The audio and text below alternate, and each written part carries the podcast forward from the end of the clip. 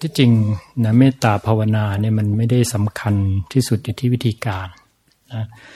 มันสำคัญอยู่ที่การดึงเอาอารมณ์นะของเมตตาให้เกิดขึ้นในจิตของเราให้ได้นะเพราะฉะนั้นบางทีลืมตาภาวนานี่ก็ทำได้นะอย่างบางทีเราเห็นผู้ใหญ่นะที่มาปฏิบัติธรรมในรีทรีตแล้วเห็นสุขภาพร่างกายของท่านไม่ดีแล้ว แต่ท่านก็ตั้งอกตั้งใจนะปฏิบัติ เห็นแล้วเกิดความชื่นชม อนุโมทนากับท่านแล้วนึกในใจว่า ขอให้ท่านมีความสุข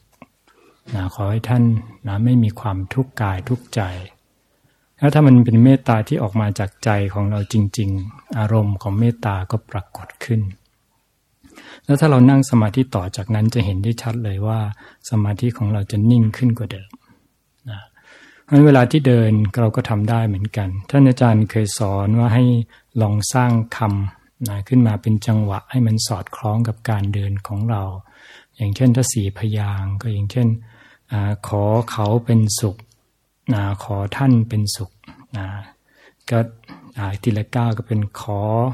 ท่านเป็นสุขเวลาก้าวไปทีละก้าวนะหรือถ้าเดินอารมก็เป็นขอท่านเป็นสุขอย่างนี้ก็ได้นะเอาที่เราทำได้สะดสบายแล้วสะดวกกับเรา หรือเมตตาให้กับตัวเองก็เป็นขอฉันเป็นสุขนะบางครั้งบางทีเราก็ละเลยตัวเองว่าเราก็เป็นมนุษย์ปุถุชนเหมือนกันที่จำเป็น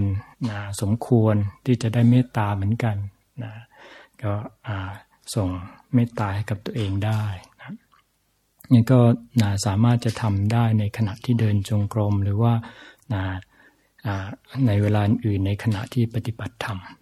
เดี๋ยวเรากราบพระพร้อมกัน แล้วก็เดี๋ยวไปเตรียมเดินจงกรม